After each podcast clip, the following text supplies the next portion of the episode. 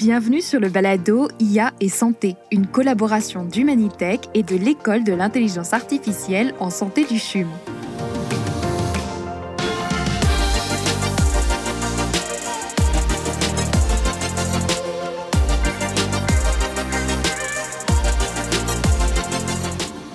Et ce qui nous intéresse aujourd'hui, c'est l'accessibilité des connaissances en santé et la manière de les transférer entre les différents acteurs médicaux. Le tout pour que la société puisse en tirer le plein bénéfice. Faut-il organiser des présentations sur des projets innovants? Faut-il animer des communautés de professionnels? Faut-il concevoir davantage de formations? Ou bien faut-il repenser la forme des contenus informatifs? Et est-ce que l'IA peut nous aider à le faire? En clair, quelles solutions existent déjà et quelles sont les solutions à venir?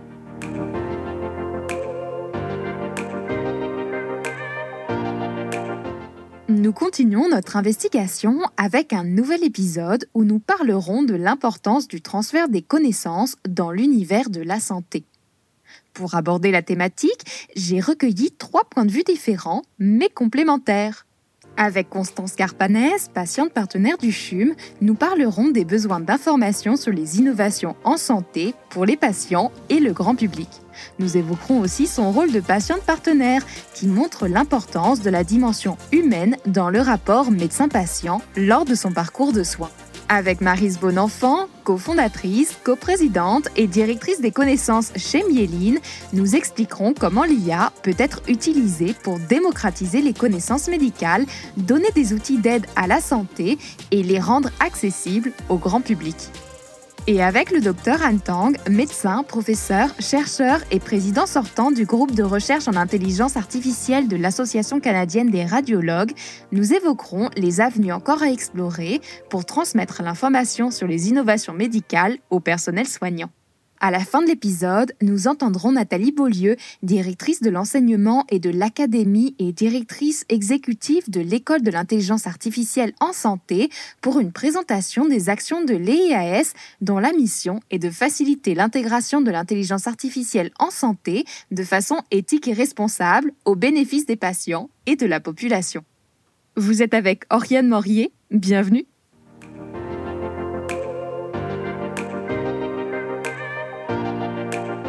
Et pour comprendre l'importance de l'information en santé, j'ai le plaisir d'accueillir Constance Carpanez, qui est patiente partenaire du CHUM. Bonjour Constance. Bonjour Oriane. Alors je sais que vous êtes atteinte d'une maladie rare, la fibrose kystique. Est-ce que vous pourriez d'abord m'expliquer ce que c'est? La fibrose kystique, ou aussi appelée communément la, mucoviscidose, euh, c'est une maladie qui touche principalement les poumons, euh, mais aussi tout ce qui est système digestif et le système reproductif. Donc en gros, on a juste une surproduction de mucus dans les poumons et euh, donc ça, ça nous empêche de respirer. Euh, donc on calcule notre capacité respiratoire pour voir où est-ce qu'on en est. Euh, on a bien sûr des, des, problèmes de digestion aussi parce qu'on n'a aucune enzyme digestive. Et euh, dans le système reproducteur, les personnes atteintes de la fibrose kystique ont beaucoup de mal à tomber enceinte. pour la capacité respiratoire, pour vous donner un exemple, moi je suis à 60% de capacité respiratoire euh, en fait, non, même pas. Je suis à 63% de capacité respiratoire. Euh, donc, euh, c'est mon meilleur score depuis des années, voire euh, depuis toujours, ce qui est assez incroyable. Euh, mais à mon plus bas, j'ai déjà été à 35-40% de capacité respiratoire. Donc concrètement, ça veut dire qu'on a énormément de mal à respirer. Euh, c'est un peu comme si on avait de l'asthme, mais fois un milliard. mais vous semblez quand même assez à l'aise de parler de votre maladie. Est-ce que c'est quelque chose que vous faites souvent? Oui, depuis que je suis toute petite, euh, j'en parle autour de moi. J'ai toujours fait des présentations à l'école. J'ai toujours été très très euh, vocale à propos de, de, ma situation. Et puis en grandissant, j'ai beaucoup voulu m'impliquer dans, dans les hôpitaux dans lesquels j'étais suivie. Euh. Et euh, finalement, quand je suis arrivée à Montréal en, en 2010, j'ai beaucoup fait des pieds et des mains pour pour pouvoir participer à l'hôpital on m'a dit que c'était relativement impossible à cause de ma situation, euh, par peur de cross-contamination, etc. Et puis finalement, quand le CHUM a été construit, on m'a proposé euh, une place en tant que patiente partenaire, euh, donc en mars 2018. Et vous venez de mentionner le rôle de patient partenaire. Ce n'est pas la première fois qu'on en parle dans ce balado. Est-ce que vous pourriez m'expliquer ce que c'est qu'un patient partenaire? Qu'est-ce que cette personne fait? Un patient partenaire, en fait, c'est un bénévole au sein du CHUM et euh, il est associé à différents aspects au sein du CHUM. Donc, on est un groupe d'à peu près 80 patients euh, qui sont affiliés à différentes sections. Personnellement, moi, une fois par mois, j'accueille les nouveaux arrivants du CHUM. Donc, ça peut être des médecins, des infirmiers, des administrateurs, euh, les personnes en charge de la nourriture, pour les sensibiliser au fait que le patient euh, doit être au sein de toutes les décisions qui sont prises à l'hôpital. Donc, il y a certains patients partenaires, par exemple, qui vont aller au chevet des patients qui ont leur maladie. Euh, je sais que ça se fait pour les personnes qui ont été, par exemple, greffées du foie, il me semble. Euh, et puis d'autres, comme moi par exemple, donnent des avis sur des projets que le CHUM a en perspective. Donc je comprends que le partage de votre expérience est quelque chose qui vous tient à cœur. Qu'est-ce que votre implication apporte concrètement pour le patient, mais aussi pour les personnes qui ne sont pas malades? Donc pour les personnes qui ne sont pas malades, donc ça peut être euh, n'importe qui, euh, mes amis, ma famille ou juste des personnes qui sont intéressées, euh, mon implication sert à simplifier le savoir parce que j'apprends beaucoup de mes pneumologues qui sont toujours très heureux de me partager leur savoir. Mais parfois ça peut être un peu compliqué, donc je suis là un peu pour pour vulgariser les concepts et les termes. Et puis pour les personnes qui ont la fibrose kystique, je suis un peu comme leur porte-parole au sein du CHUM. Euh, mon implication et ma présence euh, est importante parce que bah, on se soutient, ça nous apprend à relativiser, on rigole beaucoup de notre situation, euh, on a une expérience commune qu'on arrive à partager. Et vous mettez l'emphase sur l'humain, sur le partage. Pourquoi est-ce important cette dimension humaine dans le partage de la connaissance? Une personne qui aura été hospitalisée dans sa vie, que ce soit pour euh, un, un important problème ou quelque chose de plus mineur, saura que dans un hôpital, on a tendance à être un numéro plus qu'autre chose. Donc, euh, donc c'est vraiment important pour nous justement de ne pas être, ou en tout cas de ne plus être un numéro, ou être autre chose qu'un numéro. Euh, c'est avoir de l'écoute, c'est pouvoir se construire un système d'entraide, euh, d'avoir un accompagnement personnel et personnalisé. Donc, euh, on a vraiment ce besoin, et moi je sais que je l'ai depuis que je suis toute petite. Euh, et c'est pour ça, je pense aussi qu'à l'hôpital, j'aime bien un peu me, démarquer des autres patients si on veut parce que je veux pas qu'on m'oublie. euh, donc euh, on a vraiment d'être besoin d'être reconnu comme humain euh, et aussi quand les gens reconnaissent qu'il y a des humains derrière ces soins, euh, ben ils reconnaissent aussi que c'est important d'avoir la bonne information. Moi, j'ai eu la chance de grandir avec une mère qui était pharmacienne. Donc, euh, j'ai jamais vraiment posé de questions sur mes médicaments. Tout était sur la table le matin quand je me réveillais j'ai jamais eu à, à me battre pour savoir qu'est-ce que je devais prendre en tant que médicament quand j'étais enfant. Et euh, je sais que c'est pas le cas de tout le monde. Mais après, quand j'ai quitté le cocon familial et que je me, je me suis retrouvée seule, c'est à ce moment-là que je me suis rendu compte de l'importance de d'avoir les bonnes connaissances, de savoir qu'est-ce qu'on ingère, euh, de savoir qu'est-ce que quel médicament fait quoi, à quelle fréquence et à quelle dose. Et est-ce que vous avez rencontré des défis dans ce partage avec l'autre? Est-ce qu'il y a eu des difficultés particulières? Bah, Comme je l'expliquais euh, tout à l'heure, j'ai toujours eu envie de m'impliquer au sein du CHUM, ou en tout cas des hôpitaux, et on m'a toujours dit que c'était impossible à cause de la cross-contamination. Donc euh, les personnes avec la fibrose kystique, euh, on dit, n'ont pas vraiment le droit de se retrouver dans, la, dans une même pièce, parce qu'il y a des peurs de contamination croisée. Donc ça, ça a toujours été quelque chose qui m'a qui m'a toujours rendu très triste euh, de ne pas pouvoir vraiment communiquer physiquement avec euh, des gens qui avaient la. Euh, mais heureusement, euh, il y a quand même une, autre façon de partager. On peut partager sur Zoom. Euh, on peut aussi partager de l'information via d'autres moyens donc euh, à travers des podcasts, euh, des ateliers qui sont mis en place par le CHUM. En fait, on peut se rencontrer dans des pièces, dans des salles, mais il faut que ce soit euh, bah, déjà il y a un nombre limité, et puis aussi il faut que bah, il y a une question de distanciation sociale aussi. En fait, tous ces termes-là existaient même avant la pandémie pour nous. Et puis bah, pour tout ce qui est les, les, défis que je rencontre parfois, c'est juste, c'est juste ça, de pas être avec avec les gens qui me comprennent le plus au monde, je pense. Et outre votre action en tant que patiente partenaire, comment est-ce que vous faites pour vous renseigner?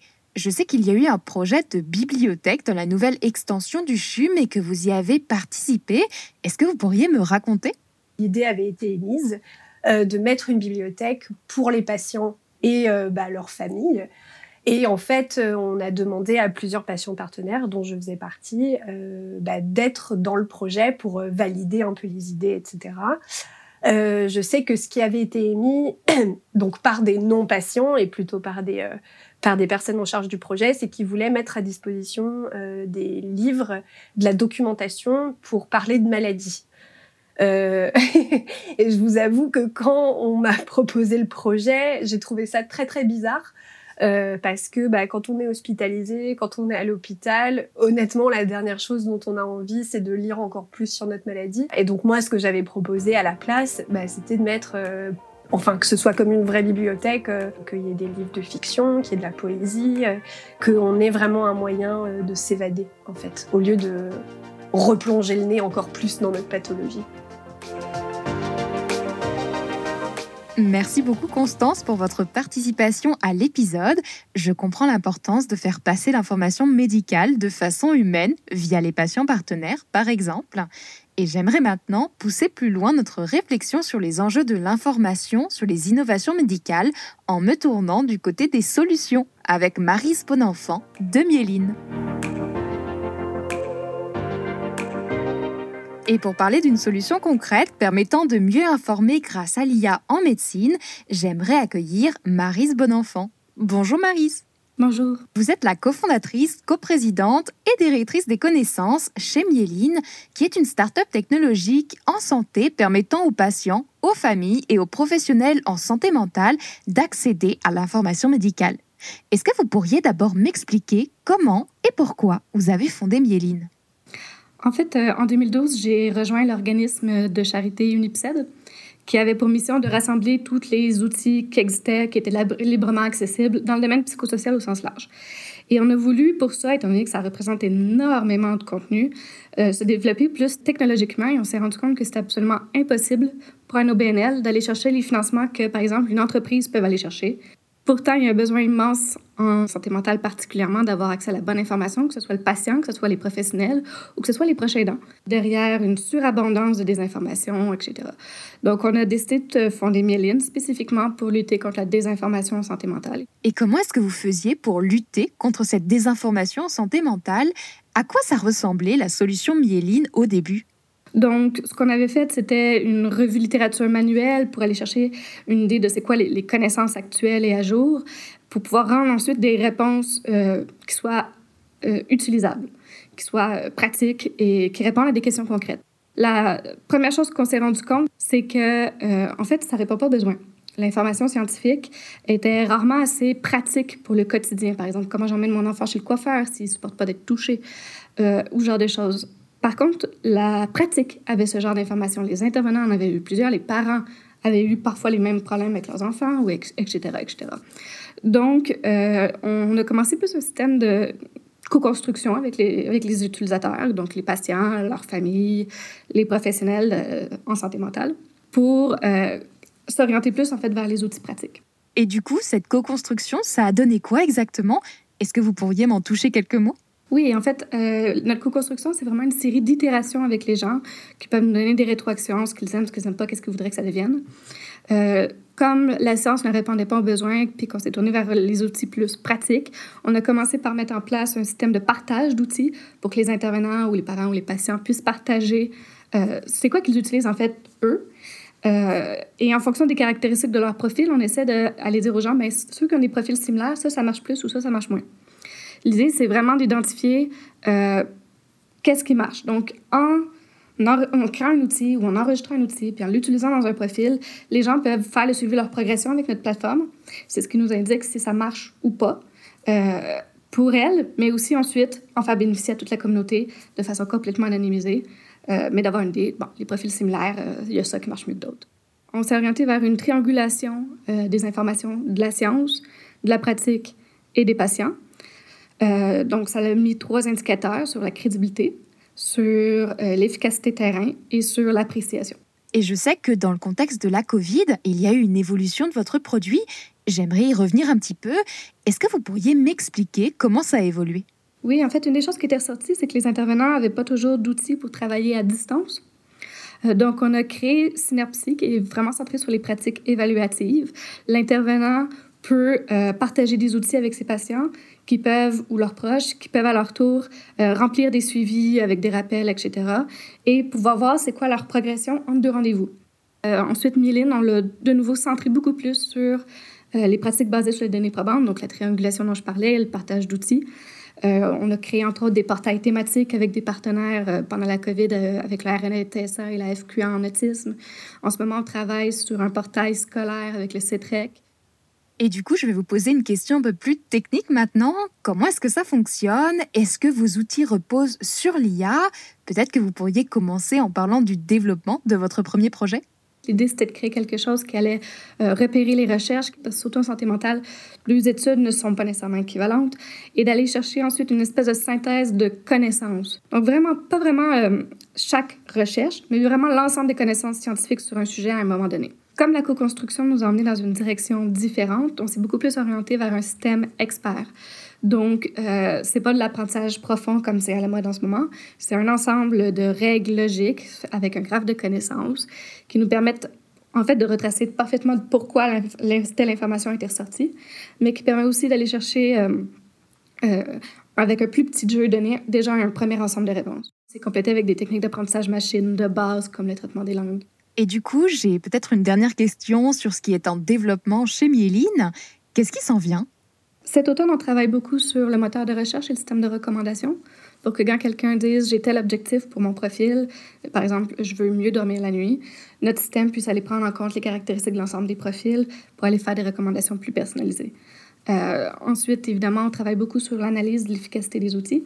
Comme c'est beaucoup des données qualitatives en santé mentale, euh, on a besoin de traitement des langues. Ça peut pas juste être purement j'ai pris tel chiffre, j'ai fait la moyenne. Donc, euh, pouvoir mieux euh, identifier les courbes de progression. Mais ça, ça utilise de l'IA ou non? Alors, le moteur de recherche et les recommandations, oui. L'analyse actuellement, ben, en fait, c'est ce qu'on développe le plus côté intelligence artificielle, puisque c'est du traitement des langues. Tout à l'heure, j'ai dit que c'était la dernière question, mais en fait, j'en ai encore une. Globalement, Comment est-ce que vous considérez l'IA pour la démocratisation de l'information médicale? Je sais que c'était au cœur de votre mission première, ce pourquoi vous avez fondé Mieline. Oui, en fait, euh, une des choses qu'on trouvait très importante, c'est euh, la diversité. En fait, l'intelligence artificielle, c'est un outil comme beaucoup d'autres et il va être complètement biaisé par les personnes qui l'ont construite et par les données sur lesquelles il se base. Euh, c'est pour ça d'ailleurs que dans Méline, on a beaucoup misé sur la neurodiversité. On est allé chercher des gens différents. Et euh, c'est pour ça aussi qu'on travaille beaucoup par co-construction. Merci beaucoup Marise pour ces explications. Je comprends mieux comment l'IA peut aider à informer à la fois le patient, sa famille et ses médecins. Votre mission est vraiment inspirante. Et j'aimerais maintenant me tourner vers l'avenir de l'information et de la formation avec le docteur Anne Tang. Et pour parler de l'avenir de l'information et de la formation sur les innovations médicales à destination du personnel soignant, j'ai invité le docteur Anne Tang. Bonjour. Bonjour, Ariane. Alors vous portez de nombreux chapeaux. Vous êtes d'abord médecin spécialiste en radiologie au CHUM. Vous êtes aussi chercheur régulier au centre de recherche du CHUM depuis 2016.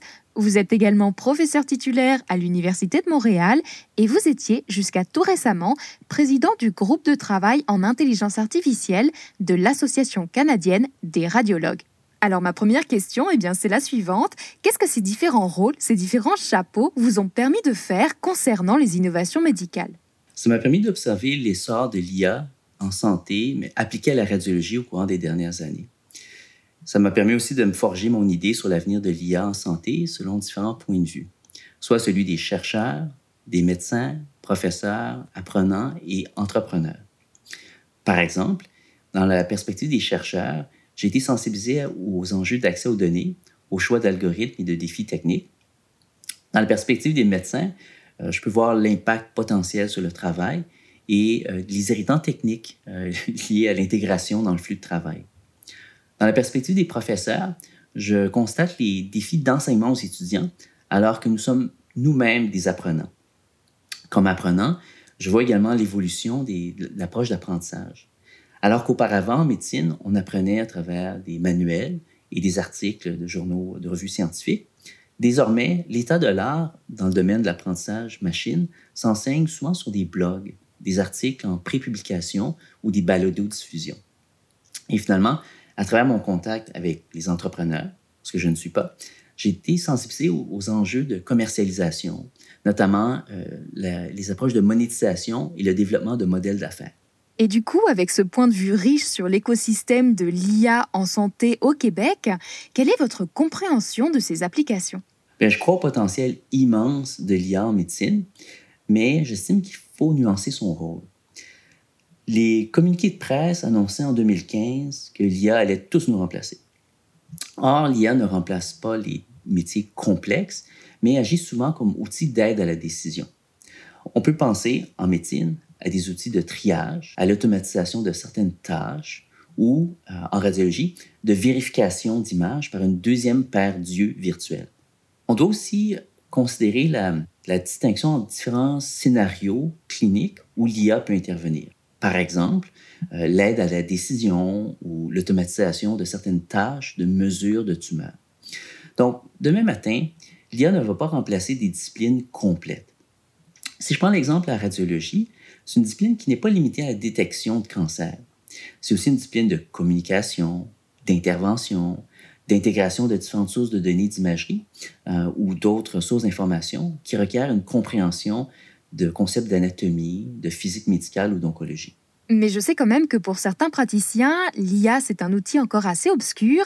Est-ce que vous avez identifié des enjeux autour de la connaissance sur l'IA en santé? J'ai cru comprendre que vous distinguiez les choses en plusieurs niveaux. Oui, au niveau de l'enseignement et la pédagogie, euh, j'identifie euh, deux, deux, niveaux. Le premier niveau, c'est la nécessité de former euh, initialement les étudiants en médecine. Par la suite, il faut assurer la formation continue des, des médecins, des praticiens qui sont déjà en exercice. Dans les deux cas, il faut développer une forme de bilinguisme, c'est-à-dire former des gens qui savent parler à la fois le langage médical et celui des sciences en données. Pour les gens en santé, l'enjeu, c'en est un de développer une littératie numérique, de comprendre le, langage des sciences des données. Et tandis que pour les gens en informatique, l'enjeu, c'est de comprendre les, nuances euh, du travail clinique et euh, de la prise en charge des patients. Et est-ce qu'il y a des initiatives au Québec ou ailleurs dont vous auriez connaissance et dont on pourrait s'inspirer? Absolument. À l'École de l'intelligence artificielle en santé, ou les IAS, basée au CHUM, euh, il y a une démarche en cours pour qu'il y ait un parcours illustrant les différentes perspectives, soit en médecine ou en informatique, euh, de façon à inciter des patients, des infirmiers, infirmières, médecins, technologues à échanger sur le sujet. Outre l'IAS, à l'Association canadienne des radiologues, nous avons également créé des modules d'apprentissage pour les radiologues pour euh, faciliter l'intégration des, techniques d'IA euh, en radiologie. Mais concrètement, comment est-ce que cette connaissance pourrait être apportée aux médecins apprenants? Il y a différentes approches qui sont complémentaires. Donc, on peut envisager au moins trois niveaux de formation.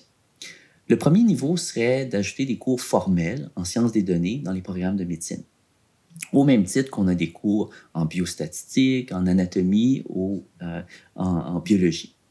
Par la suite, on pourrait mettre en place des ateliers, euh, des cours dans le cadre de conférences ou congrès afin de faire des mises à jour pour les médecins déjà en exercice.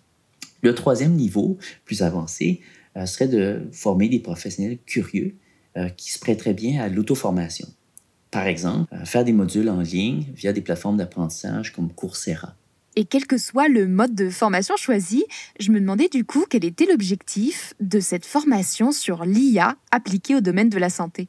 Tout d'abord, développer un langage ou une sématique, c'est-à-dire assimiler le vocabulaire ou les concepts. Parce que, en pratique, je ne crois pas que les médecins vont devenir programmeurs.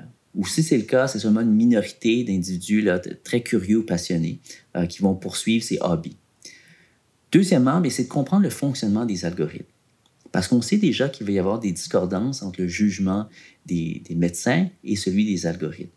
Et les erreurs commises par les machines ne sont pas les mêmes que celles des humains.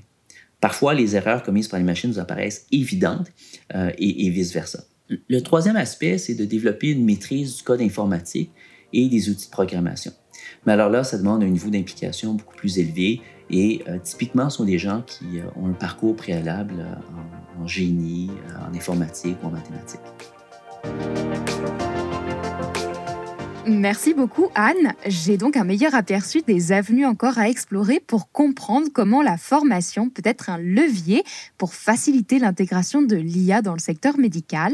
Et je propose donc maintenant, pour un petit bilan, de nous tourner vers ce que l'IAS propose avec Nathalie Beaulieu. Et pour la dernière partie de cet épisode, j'accueille donc Nathalie Beaulieu, qui est directrice de l'enseignement et de l'académie et directrice exécutive de l'école de l'intelligence artificielle en santé du CHUM. Bonjour Nathalie. Bonjour Regan. J'aimerais vous poser quelques questions pour conclure cet épisode. Et la première, c'est tout simplement pourquoi les IAS Est-ce que vous pourriez m'expliquer pourquoi vous avez mis sur pied cette école? En fait, pour comprendre le IAS, il faut se rappeler du contexte en santé. Premièrement, bon, les besoins et les attentes de la population évoluent. On ne parle plus aujourd'hui seulement de guérir la maladie. On s'attend de la prédire, euh, de prédire la santé, euh, de personnaliser les traitements, etc. Il y a aussi une convergence de nouvelles connaissances et technologies en évolution très rapide. Puis le rythme d'arrivée dépasse la capacité d'adaptation des humains euh, à les intégrer dans leur pratique. Et bien évidemment, sans compter une grande pénurie de main-d'œuvre qui nous force à revoir nos modèles d'organisation. Donc, pour répondre à ta question, pourquoi une EIAS? Bien, il y a trois principales raisons. Un, pour aider les acteurs de la santé à s'approprier l'IA et les accompagner dans ce contexte difficile. Puis, en fait, pour faire des choix de société éclairée, il faut absolument arriver à démocratiser la compréhension de l'IA pour la rendre accessible à tous. Deuxièmement, ben, je te dirais que pour intégrer l'IA de manière humaine, éthique et responsable, puis s'assurer que l'intégration de l'IA soit au bénéfice des patients et de la population. Et finalement, bien, on saisit également l'opportunité euh, d'être les premiers au monde à le faire en milieu réel de santé. Puis je te dirais, Oriane, comme directrice de l'enseignement euh, d'un centre hospitalier universitaire, ben c'est notre devoir que de marquer le rythme puis de devoir constamment innover. Et alors maintenant, ma deuxième question, ben, qu'est-ce que l'IAS Quelle est sa mission et quelle est sa vision?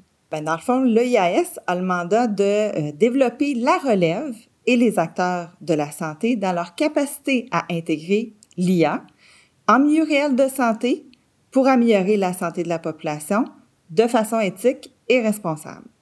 Puis, euh, je te dirais que euh, on a la chance au CHUM euh, d'être entouré d'experts en santé et en IA, et également le fait que Montréal est un écosystème de calibre international en IA et santé aussi, mais ça nous permet d'avoir la vision d'être un leader mondial de la transformation de la santé par l'IA pour le bénéfice de la population, pour faire face tant aux défis actuels que ceux à venir pour répondre aux besoins de la population, puis pour accélérer l'intégration de l'IA en milieu réel. On mise en fait sur un modèle qui est unique à trois composantes. Euh, un, euh, l'enseignement et la formation. Deux, la recherche. Et trois, notre centre d'expérimentation. Donc, tu vois bien, euh, en fait, Oriane, que c'est plus qu'une école en soi. Et j'ai une troisième et dernière question pour vous. Est-ce que vous avez un exemple concret qui illustre la vision pédagogique de l'équipe de l'EIAS? Euh, oui, mais en fait, euh, le, notre vision pédagogique, c'est vraiment de euh, transformer la santé par l'enseignement, pour, par et avec les patients, basé sur les besoins et des données probantes, avec des méthodologies innovantes, puis évidemment de la rigueur pédagogique en collaboration avec nos partenaires tant internes que externes, puis avec une réelle volonté d'avoir des impacts positifs pour les patients, les équipes, puis euh, tout notre écosystème.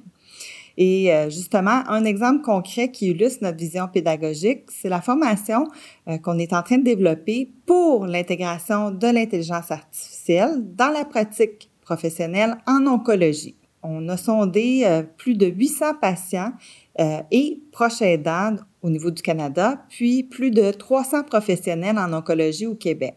Globalement, ce qui est ressorti, c'est que trois répondants sur quatre évaluent leur niveau de compétence en intelligence artificielle en santé à débutant. Puis également, trois répondants sur quatre se disent intéressés ou même très intéressés d'en apprendre davantage à ce sujet. On a utilisé une méthodologie de co-création. Donc, il y a des patients, des proches aidants, des experts en IA, en oncologie, c'est-à-dire euh, des infirmières, des médecins, euh, des chercheurs et des experts en pédagogie qui ont tous collaboré pour développer la formation. Et euh, les travaux sont vraiment en lien avec notre référentiel de compétences en IA santé euh, qui est disponible sur le site web. On a collaboré avec la Société canadienne du cancer, avec qui on a monté justement ce projet de formation-là, puis obtenu une subvention du ministère de l'Économie et de l'Innovation on anticipe comme impact que les personnes touchées euh, par le cancer et leurs proches aidants verront des retombées euh, positives au niveau de leur parcours de soins de santé dans les prochaines années par le fait que euh, les équipes, les patients, toute les, notre communauté soient en mesure de bien comprendre ce que c'est l'intelligence artificielle et de l'utiliser de façon éthique, responsable pour le bénéfice des patients. Merci beaucoup Nathalie pour votre participation à cet épisode. C'était vraiment un plaisir de m'entretenir avec vous. Du besoin d'informations médicales pour les patients au développement de formations sur les innovations en santé pour le personnel soignant, en passant par la démocratisation des connaissances sur la santé mentale grâce à l'IA, nous avons fait le tour des enjeux de l'information médicale et l'importance de la rendre accessible. Merci à Constance Carpanez, à Marise Bonenfant, au docteur Anne Tang et à Nathalie Beaulieu d'avoir échangé avec moi. Cet épisode est une collaboration d'Humanitech et de l'EIAS du CHUM pour le balado IA et santé qui porte sur les applications de l'IA en santé. Pour en savoir plus sur l'information et la formation en santé par et sur l'IA, écoutez la série de conférences réalisées par l'EIAS sur son site web eiaschum.ca. Restez à l'écoute pour l'épisode prochain. Nous parlerons de l'essor de la télémédecine grâce à l'IA. À très bientôt donc pour un nouvel épisode du balado IA et santé.